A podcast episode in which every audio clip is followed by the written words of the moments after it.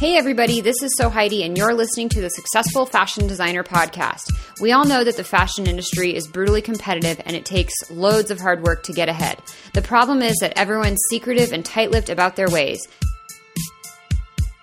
After working as a designer and educator for over a decade, I wanted to help break down those barriers and bring you valuable knowledge from industry experts, and this show is exactly where you'll find that.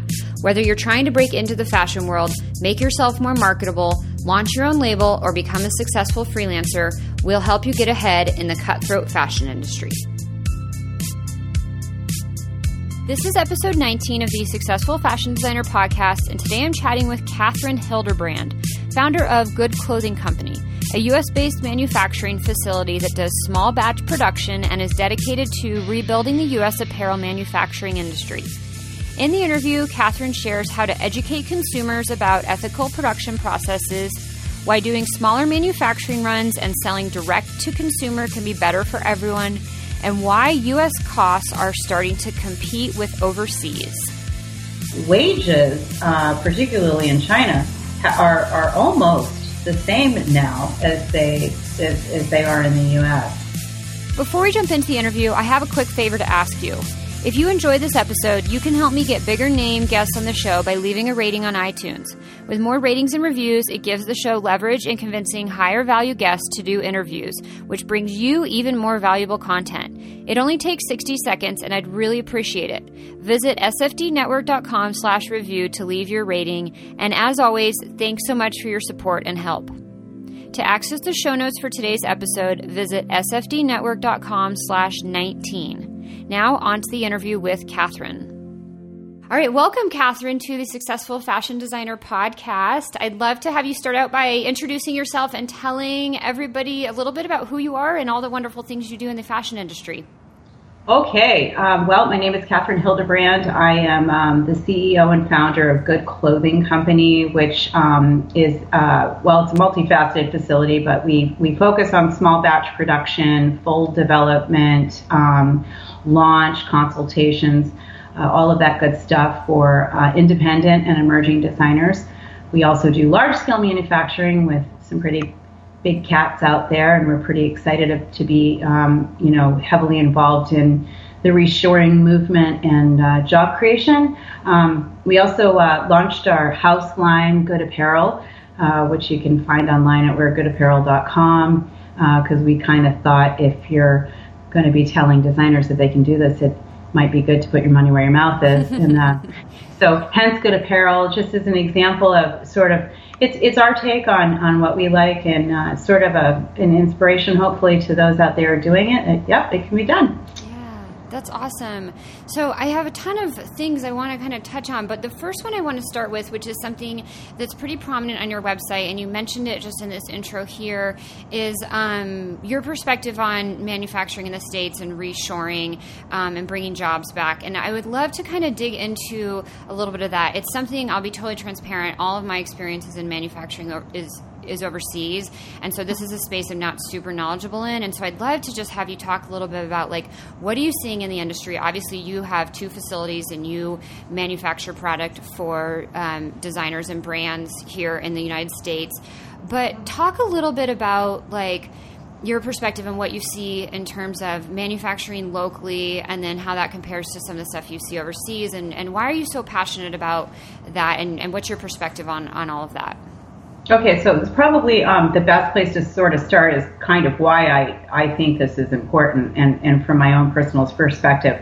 So uh, before I ever got into manufacturing, um, I was a tailor, and I've been a tailor for um, over 30 years. I started in the industry at 16 um, under an Italian tailor apprenticing, and later moved on to own a few different shops and um, was a mom at the same time and raising kids. And um, at that time, uh, we we had not we had we were starting the offshoring movement, but it, it certainly you know wasn't what it became uh, a, you know a couple of decades ago. Mm-hmm. And um, fast fashion wasn't really a thing at that time, so there was you know the cost of cost of apparel and the cost of uh, the services related with apparel um, was was more in line with certainly not being wealthy, but but living a, a fairly decent quality of life. And um, at some point that began to decline, and um, for the life of me, I couldn't figure it out. You know, how how did I go from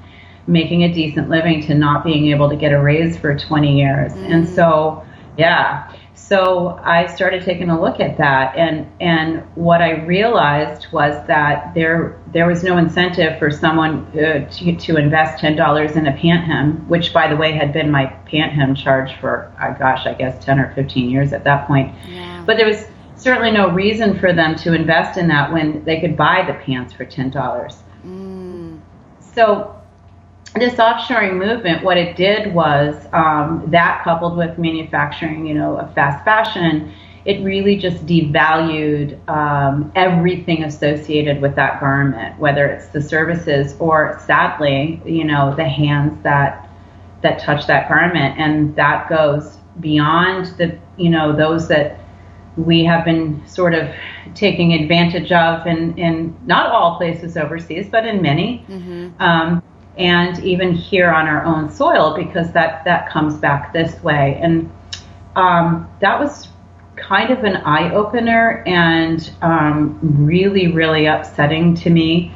So there was this social piece and this um, piece that was just like this whole thing is just totally wrong. I mean this isn't cool. You can't do this to people. And then there was the these you know this opportunity for myself to, you know, manufacture a, a very modest line that I had at the time because what I was selling was too much for me to make, but it certainly wasn't massive. Um, and I kind of needed to go to bed every now and then, you know. And I'm like, where do I go? Where do I go and make 50 of something? You know, because it's a lot to sew 50 of something by yourself yeah. when you're running a tailoring shop. So and there was nothing available. And I thought, well, that's nuts. That's crazy. You know, how do these, how do, how does new business start? How do these new designers get off the ground? Where they go? So I did, started doing a lot of investigation, and everything that I found out really bothered me uh, because what I found out was that we basically, I don't think necessarily 100% knowingly, but uh, we we you know took away a, a half a million, a million jobs from U.S. workers in favor of doing things um, very, very cheaply in abundance. And in, in doing that, we also ripped away a lot of opportunities for new and emerging talent here. So we just wanted to be a part of um, offering an alternative, uh, offering um, a service that at that time when we started basically did not exist. I'm really glad to see so many other cool companies out there, you know, kind of taking on and doing the same thing. And uh, we wanted to do it with minimums that made sense, like 10. you mm-hmm. know, 10 makes sense when you're starting out. And, uh, and we wanted to offer them, you know, full, you know, soup to nuts, everything that you need to, what do you need? And we, and we do it. So we started with that and um, it was hard going, uh, you know, getting started in the sense that it was a challenge but what we found was this, there's this massive, massive need, way bigger than we could have ever, ever imagined, which was encouraging but overwhelming at the same time. And I think to answer the last part of your question is that to me, that was an indicator, at least at that time, that there, you know, there is this movement and there, there is this need for this, not only from our clients, but the consumer is changing and the consumer wants to be invested in in something that you know has a has a better story behind it. So I see that shift. Um, I e- answer emails all day, every day, and it it's the core of what we talk about. I think we have a long way to go, but I think we've seen a lot of progress in the last five years. Yeah, there has been a, a tremendous shift, and I, I, see it as well. Um, one of the things I'm really curious about is, you know, I know we lost all these jobs with the offshoring of manufacturing, but one of the things that I've heard has is a challenge is to um, to get the laborers the workers here in the U.S. to do some of those tasks, whether it be like production line sewing, um, or you know maybe something that's not super glamorous and, and it can be hard. I've heard uh, this is not a space I work in, but I've heard from multiple people that it's hard to get those people to do those jobs. You know, what have you seen with that, and what has been your experience with getting the actual workforce to do the manufacturing and the production? That's a that's a really good question, and it's it's actually it is it's a valid issue. Um, uh, there's, it's important to talk about the fact, though, that um, it isn't it isn't a glamorous job. However, not everyone out there is suited for, wants to, has the desire to, the inclination to, whatever, do a glamorous job. There's Absolutely, yeah. Plenty of people out there who would be much happier with a chainsaw in their hands, you know, dropping trees. yes. So right, and so so there is that there is that sector of people. I happen to be one of them. I'm a, I'm a real hands-on worker. I, I will break a machine down and get dirty and you know put it all back together, and, and that happens to be sort of who I am. So I, I understand that mindset. But we did. We lost an entire generation of people.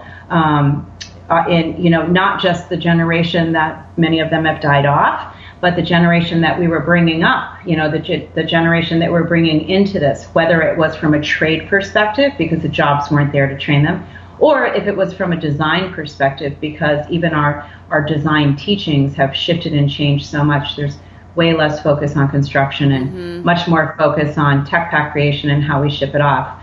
So it has been a challenge, um, but uh, I'm always one for a good challenge. So um, we what we did was we set out to figure out how to, how can we how can we offer paid training to uh, to potential potential workers or potential um, employees.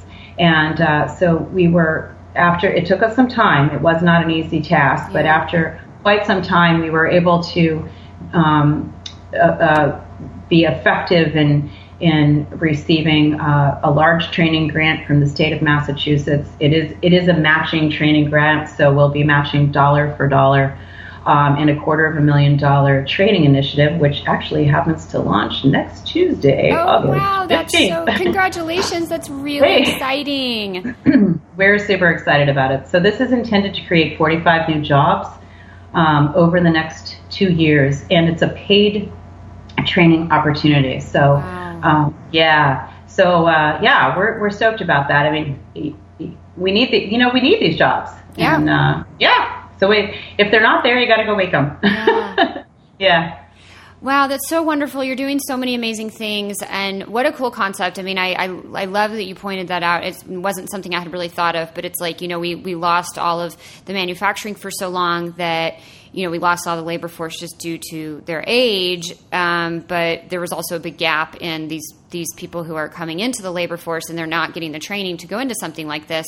So, what a great initiative to put that type of a program together. Um, I mean, I, I've chatted with some people who have said, you know, they some of the people that they work with, they got their start way back, you know, working on a production line.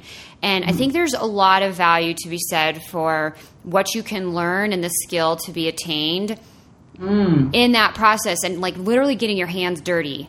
Um, and I'm, yeah. I'm kind of a nerdy engineer too, and I love to build stuff. And I would be the one out with a chainsaw, so I, I can get that side of things. I know that that's also not for everybody, but I think there's something really interesting to be said about just getting your hands dirty and kind of learning from the ground up and understanding that whole behind the scenes process. I mean, it's fascinating to me.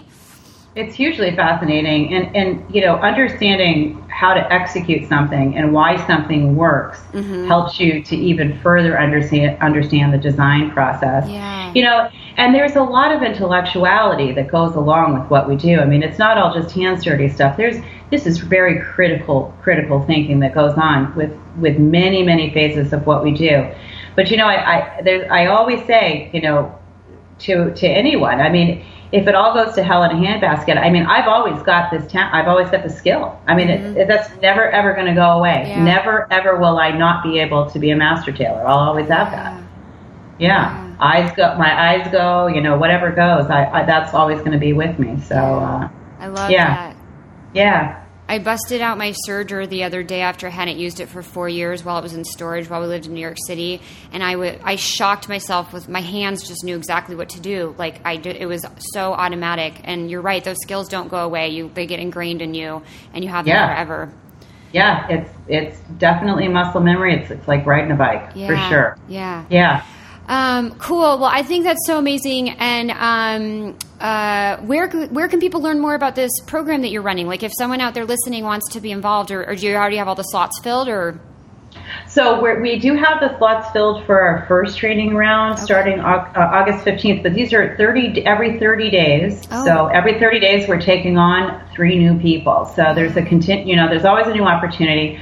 Um, you can go to goodclothingcompany.com and contact us via our contact sheet on there. Um, we do have two, uh, you know, we have job applications and internship applications on there as well. Submitting a job application and letting us know that you're interested in the training is is um, is a great way to go. We we are also working with our local uh, workforce investment board, obviously, in our career centers, and you know we have a we do have a bit of a list, but um, that that doesn't mean we don't have we don't still have thoughts. We do. Yeah.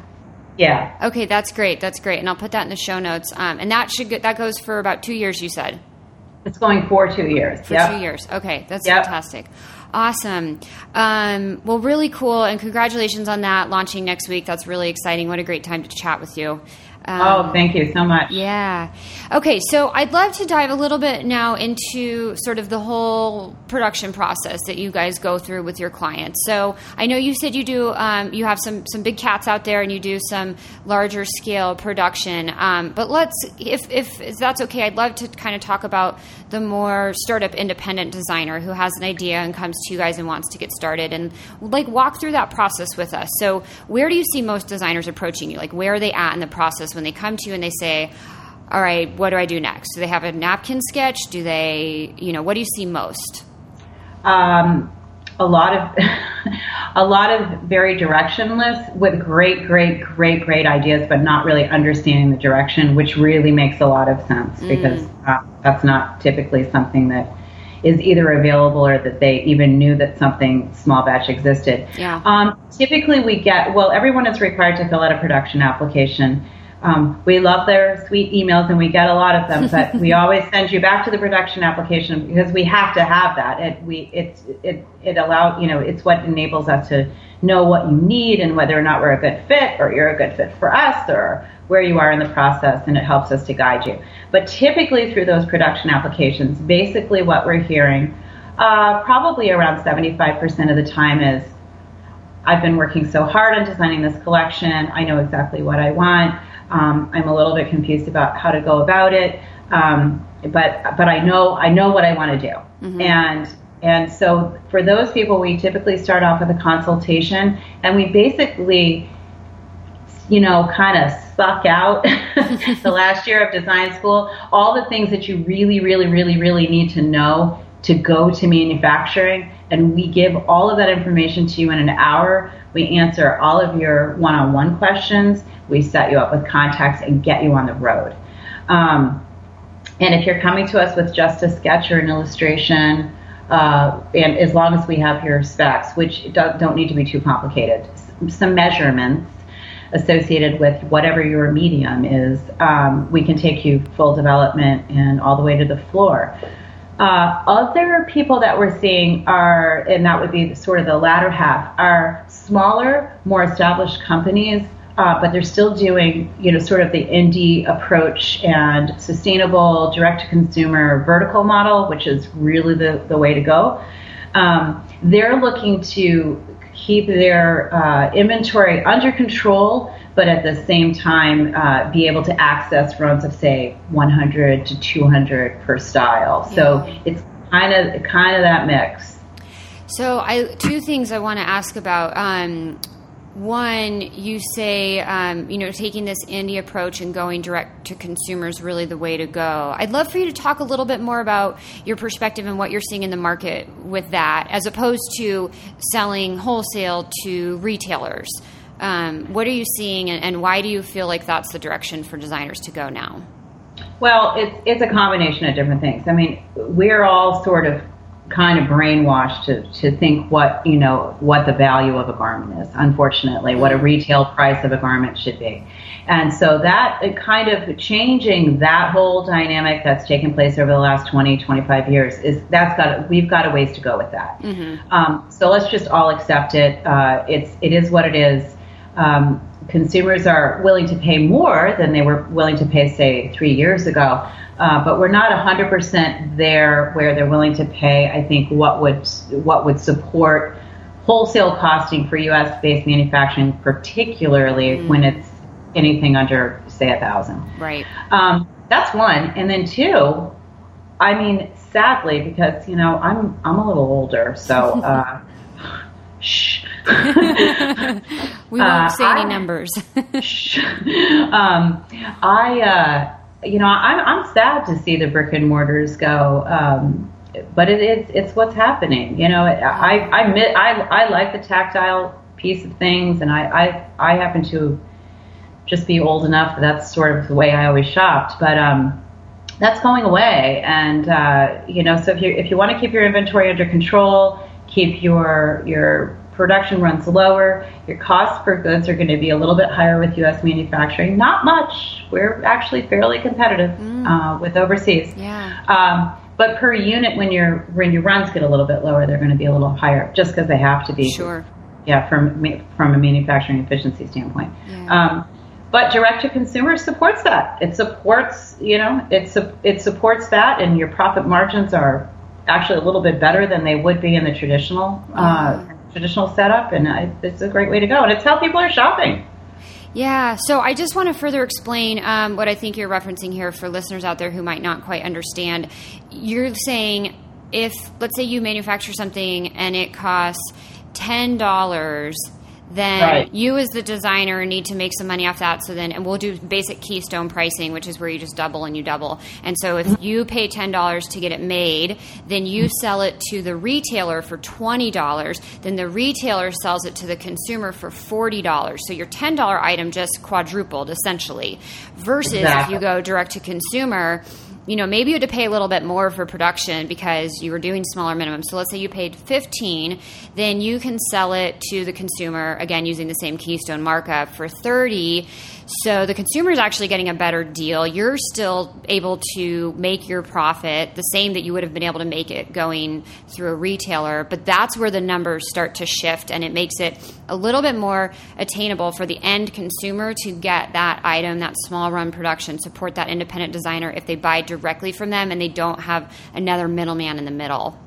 Exactly, because we've got plenty of massive companies out there that are handling all of that wholesale space for yeah. us, right? Yeah. So, and, uh, and, and, you know, it, it, it, the, the value that you're adding across the board when you're either structuring your business that way or a shopper or consumer is shopping that way or a manufacturer is offering services that support that, that there's value across the board. There's value to the, the designer or the creator because they're keeping their initial financial investment to something that's attainable yeah. or manageable. Yeah. And the consumers, the consumer is getting uh, a quality piece of good that they know supported something positive, something ethical. Hopefully, they know that. Hopefully, mm-hmm. they're hopefully the designer's working with a company like that. Yeah. And um, we're reducing our footprint.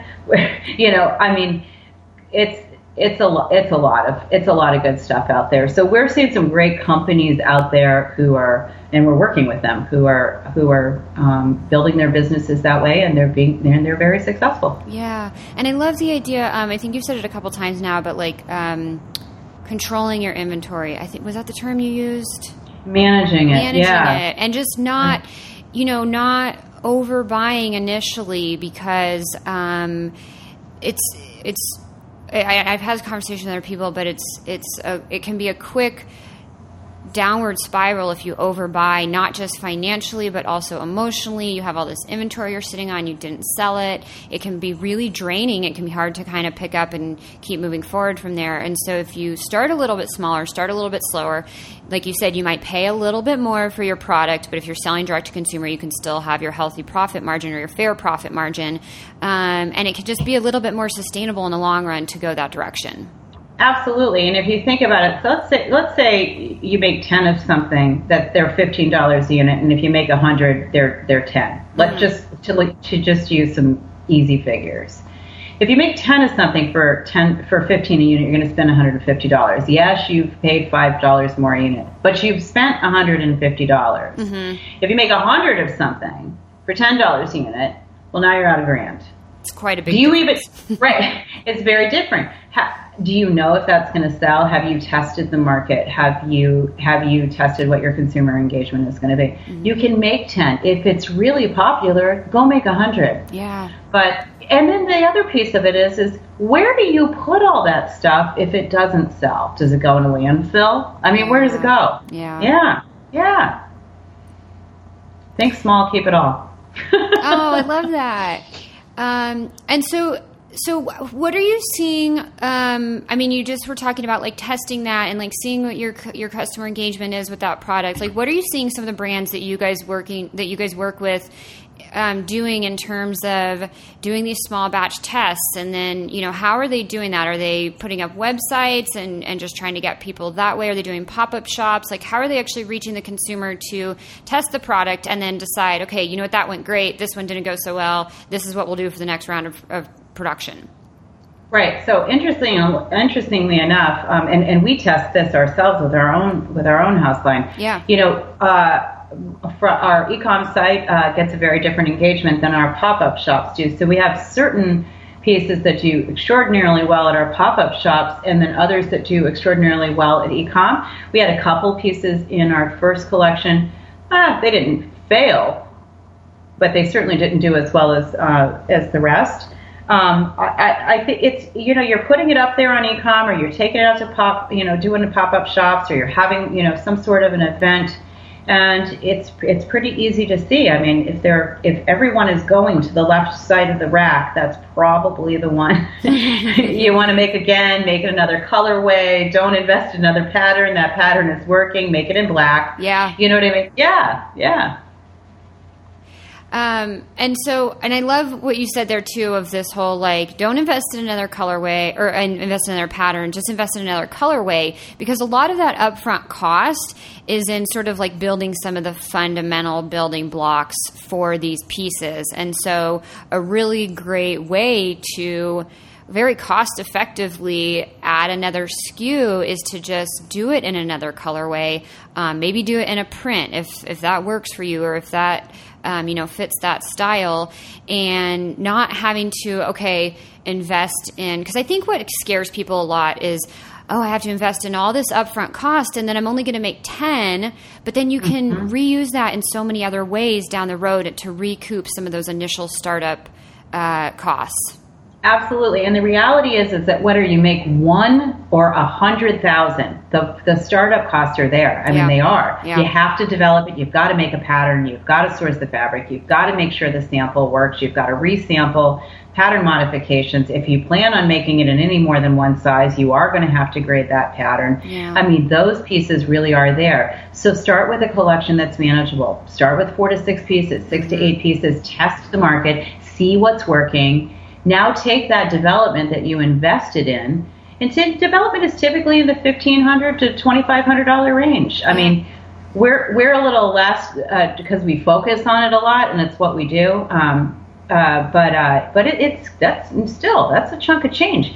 And so take that fifteen hundred bucks and make it work for you as many ways and as many times as you can. Yeah. Yeah.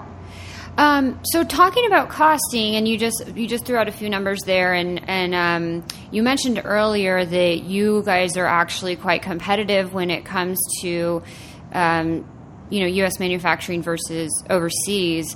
Um, and you don't have to share any specific numbers, but I like to me that seems really, especially for some, and, and I know it depends on the quantity, but like, how are you able to to do some of that? Where are you guys being really smart and cost effective to make your production, your manufacturing really efficient so that it isn't, oh boy, it's three times the cost to manufacture here with you or with some other local um, factory than it is to go overseas? Or what, what, what does that really look like? Okay, so well, it's it's a variety of different things that we we decided needed to be done to to keep manufacturing accessible. And so what we did was created a number of different revenue streams that were really needed. Some of them with higher margins that would be the offset that we needed for the lower margin that you get in manufacturing US, which mm-hmm. is typically like 8% if on a good day oh, net. Wow. Oh yeah, it's low. Wow. Very low. Mhm.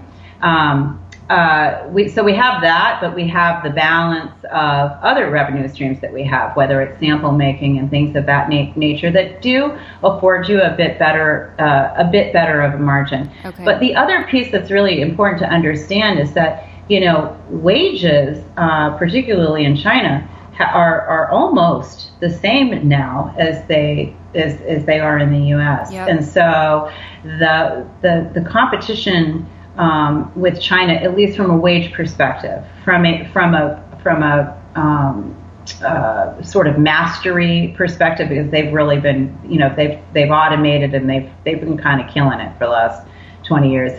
Uh, we we have a bit of ways to go there, but from a wage perspective, that that whole piece is that that gap is kind of closed. Mm. Um, that and then we we really practice lean principles. Um, you you have to add value to your end product or to the end product that you're giving to your client in a in a variety of different ways. Um, sometimes it's purely about money, um, and so for for those clients, then your number your your run numbers need to be larger. Mm-hmm. Um, but for many clients, it's about speed to market. It's about quality. Uh, it's about uh, our efficiencies in, you know, going from development to full scale production in say 60 to 90 days, which we do all the time. Yeah. Just being clever and creative. We know what the challenges are, so that's easy. Once you identify the challenges, it's how do, how do you go how you know take one thing at a time. I always talk about like unbuild the house and then build it back identify all of the issues that you you know you're going to face, and you're going to face a hundred more. Mm-hmm. And how how do you tackle each one of those things? So we've just been creative about it. Yeah. So on that note, um, what are some of the biggest challenges, and like how are you guys overcoming those?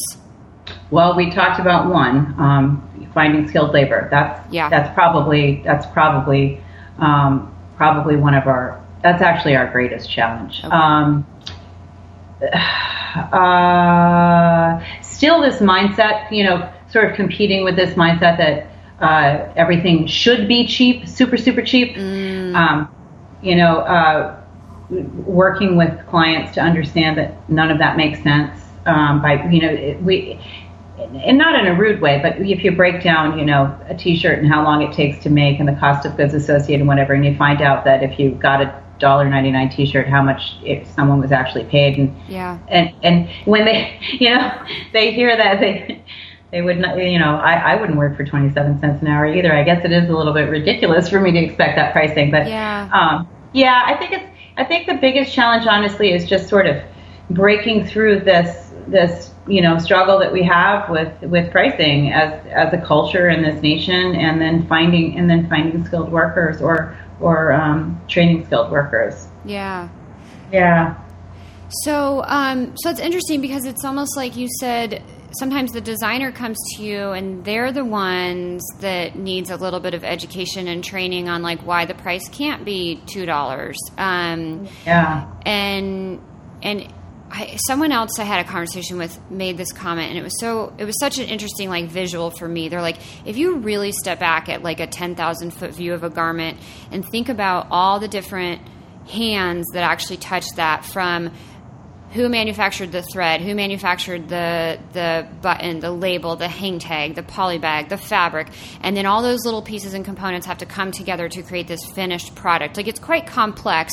And how are we? And, and this wasn't even the context in what she was explaining that in, mm-hmm. but but I look at it with what you just said. How are we as a consumer or a designer to look at that garment and the you know, dozens, perhaps more hands that actually touched every little piece and part of that. How are we to expect that that should cost two dollars or even you know an eight dollar dress at some of these fast fashion places? Like, how does that even make sense?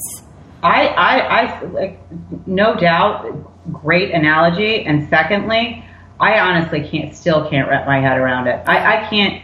It makes zero sense to me you know, I think about how we're willing to pay like five dollars for a coffee, but we really, really, really question if this garment that we're going to wear, hopefully for 10, 20, maybe more years, mm-hmm. you know, it, it, and the cost of that garment is probably in the same ballpark as that coffee, and and that it, there's this huge like, you know, thought process about it. I mean, it's serious. It's an issue.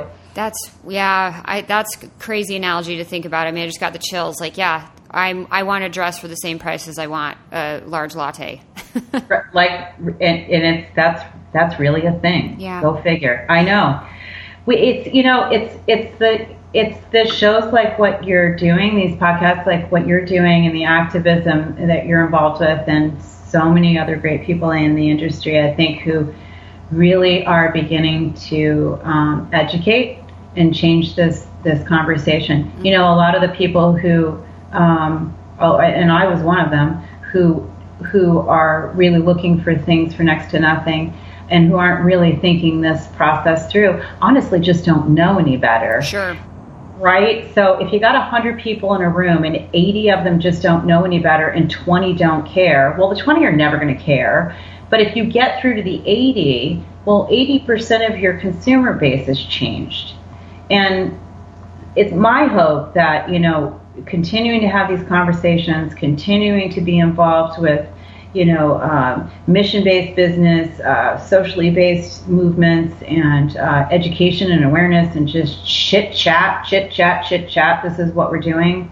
I, my hope is that, um, you know, I, the next generation that comes be- behind me sees a fruitful and rewarding opportunity and just a better quality of life that's that's more engaged and, and more mindful. Yeah, and I think, you know, like what you said, and it's come up a couple times in this conversation, is um, what maybe we don't know any better, and, and it's almost like what we've been trained to know or what we've been trained to expect. And I see it a lot in the fashion industry in terms of designers who are going to work for these really big brands in New York City or these other fashion hubs, and the wages that they're getting offered are borderline abusive sometimes, and it's it's because they've been trained to believe that that's just what it is.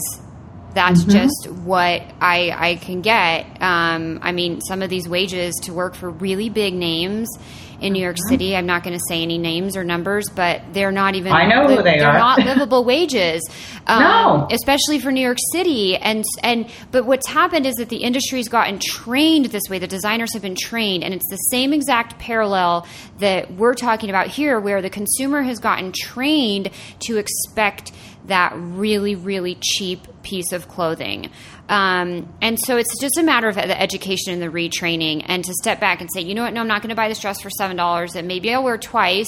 But looking at some of these items as almost investment pieces because I know for me, if I buy something for $7, I don't really care about it. I don't take care of it. I mm. maybe don't even ever wear it. And I'm actually not guilty of that because I, I don't, I don't buy something and not wear it, but I, I don't take care of it the mm-hmm. same way as I would take care of a dress that I bought for 50 or 70 or $100. And so I think mm-hmm. it's this whole process of people valuing what they pay for and instead of paying for this disposable stuff, you know, think twice about where you're putting your dollars and, and maybe buy a little bit less, but buy stuff that you really love and that you're going to take care of. And like you said, have for 10, 20, 30 years. Maybe you can even pass it on to someone uh, beneath you. Absolutely. And then you've just created this huge, you know, boost in that whole entire supply chain in yeah. terms of wages, in terms of opportunity for new designers and new business, because there's now value and there's value has been injected back into that. And, and that's what creates a sustainable business model. Yeah. The nonsense that's been going on in the last couple of decades, that's not sustainable. Mm-hmm. The, the planet can't handle it People can't live off of that. They can't survive, uh, whether it's financially or spiritually. It's not sustainable. It doesn't work. Yeah. So let's just, you know, it, it's not hard to make the right choice. Yeah. So if I you know, yeah, yeah, once you know, once you know, yeah. If I'm a designer out there and I'm I'm going into production and I'm making you know my four or six pieces and they're selling for X price, which perhaps arguably is going to maybe feel expensive to some consumers. Like what are some ways you're seeing these designers educate their customer educate the consumer and help them understand you know this is the value of this item and here's why it has this price tag on it? So can you give any tips to, to people out there listening who maybe are stuck in this spot and can't figure out how to talk to their consumer Well, break it down. I mean, there's you know there's there are some great companies out there that are fully transparent, show you the whole process along the supply chain, what it costs for development, how much the seed cost, how much it costs to gin it, how much it costs to, you know, mill it, blah blah blah. Uh, break it down and be fully transparent about that because in showing your transparency and costing, um, it's it's just like a non-obnoxious approach to educate someone you know, with the entire process of building this garment. That's one. Mm-hmm. And then and then just simply talking about it and obviously targeting that demographic who already cares. But sure. yeah, just talking. So would that maybe be? Um, I mean, talking is great, and I can do that on you know if I'm a designer, I could do that on a couple different platforms. But perhaps like having a page on my website that's specifically dedicated to the process and like what really goes into these garments, um, and maybe like a, a printout if I'm at a pop up shop, like to show people, hey, this is kind of what the journey of this garment looks like, and here's all the different pieces and parts that go into it. Is that something that you see people doing? Am I interpreting that correctly?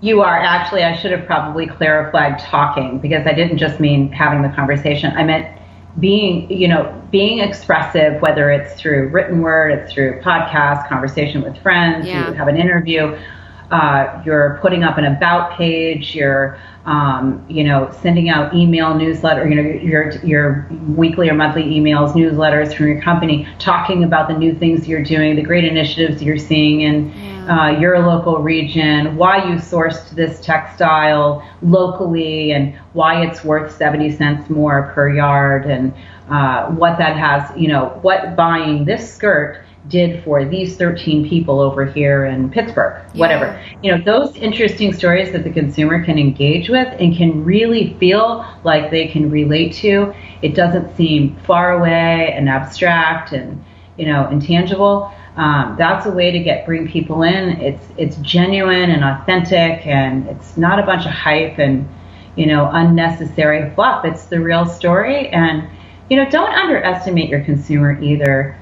Uh, what I have come, I will tell you honestly, the, the biggest thing that I've learned from this entire thing is that people are innately good, and um, and if they're not necessarily being good at the time, it's usually it's usually because they just didn't know. Mm. So uh, give people the benefit of the doubt and, and get out there, man, and, and do your thing.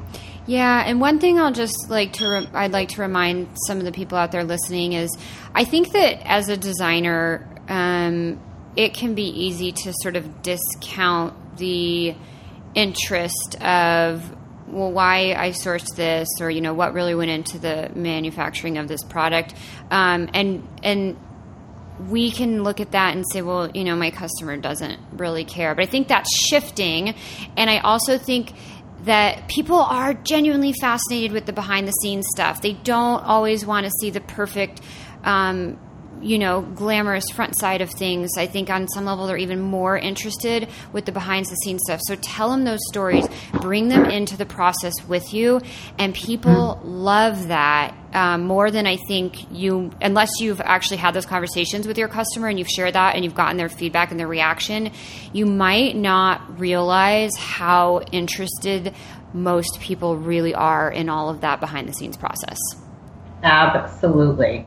Um, and so I think as a designer, you know, bring people into that story because they love it more than I. If you haven't brought them into that story yet, they love it more than I think you'll realize. Um, and and some of the stuff that you might think is, oh, that's not that interesting, that's boring, or that's something I do every day. A lot of people are actually really fascinated with that. So tell that story. Let them be part of the journey with you. That's such an important learning process um, and engaging process uh, for you to go through with them so, so don't be afraid to tell them the good, the bad, the ugly, and all the blood, sweat, and tears that went into to building your brand, and um, you know, with maybe some filter on some of that stuff. But right. just a little, just a little. So, um, Kathryn, this has been so much fun to chat with you, and I'm really, really thrilled about everything you guys are doing and um, the programs you're running to help, you know, train some of these people to to do the labor that we seem to have lost over the past few decades. Um, is there anything else you'd like to share with everybody listening about what you guys are working on? Uh, Uh, well, we just we just expanded um, our Fall River facility. Actually, merged two facilities, so we're we're happy to talk about. You know, we're happy to announce that we've had an expansion and we'll be expanding again. Awesome. Uh, here in the next couple of months. Obviously, the training program is uh, is big on our big on our favorites. Uh, Good Apparel We'll have another collection coming out in the next uh, three, 45 days or so. We're excited about that. Uh, but basically, we just get to go go to work every day and really, really, really love what we do, and really, really love the community that we're involved in. So I. Heidi, I really seriously thank you for this opportunity. Um, it has been such a pleasure speaking with you, and love what you're doing. Oh, that's great. Thank you so much. Um, I do have one last question that I end with. Um, with, on every episode, and it tends to stump people a little bit. So if you need a second to think about it, feel free to take your time. But what is one thing that people never ask you about working in fashion, but they but you wish they did? Oh my gosh. oh, let me think.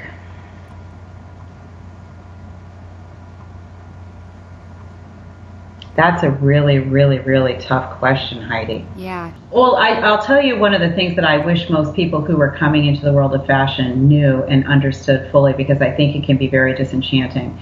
Um, is that I think that there tends to be this sort of mystical, magical thing, this fashion world, this you know great outer space of fashion, yeah. and uh, we tend to. I think uh, I, I was guilty of it in my youth tend to look at this as a, as, a, as more of a celebrity kind of driven. I, I don't know if the I can't think of the words to exactly describe what it is that I'm trying to say right yeah. now. But I think what I'm trying to say is that it's it's it's not all it's it's not as it's not all about you know glory and uh, sitting around in in beautiful fine threads and having cocktails and talking about your next collection. This is really really hard work. Yeah. and uh, it's I I think um, there's a misconception about that. So. Yeah, I would agree with you. Yeah.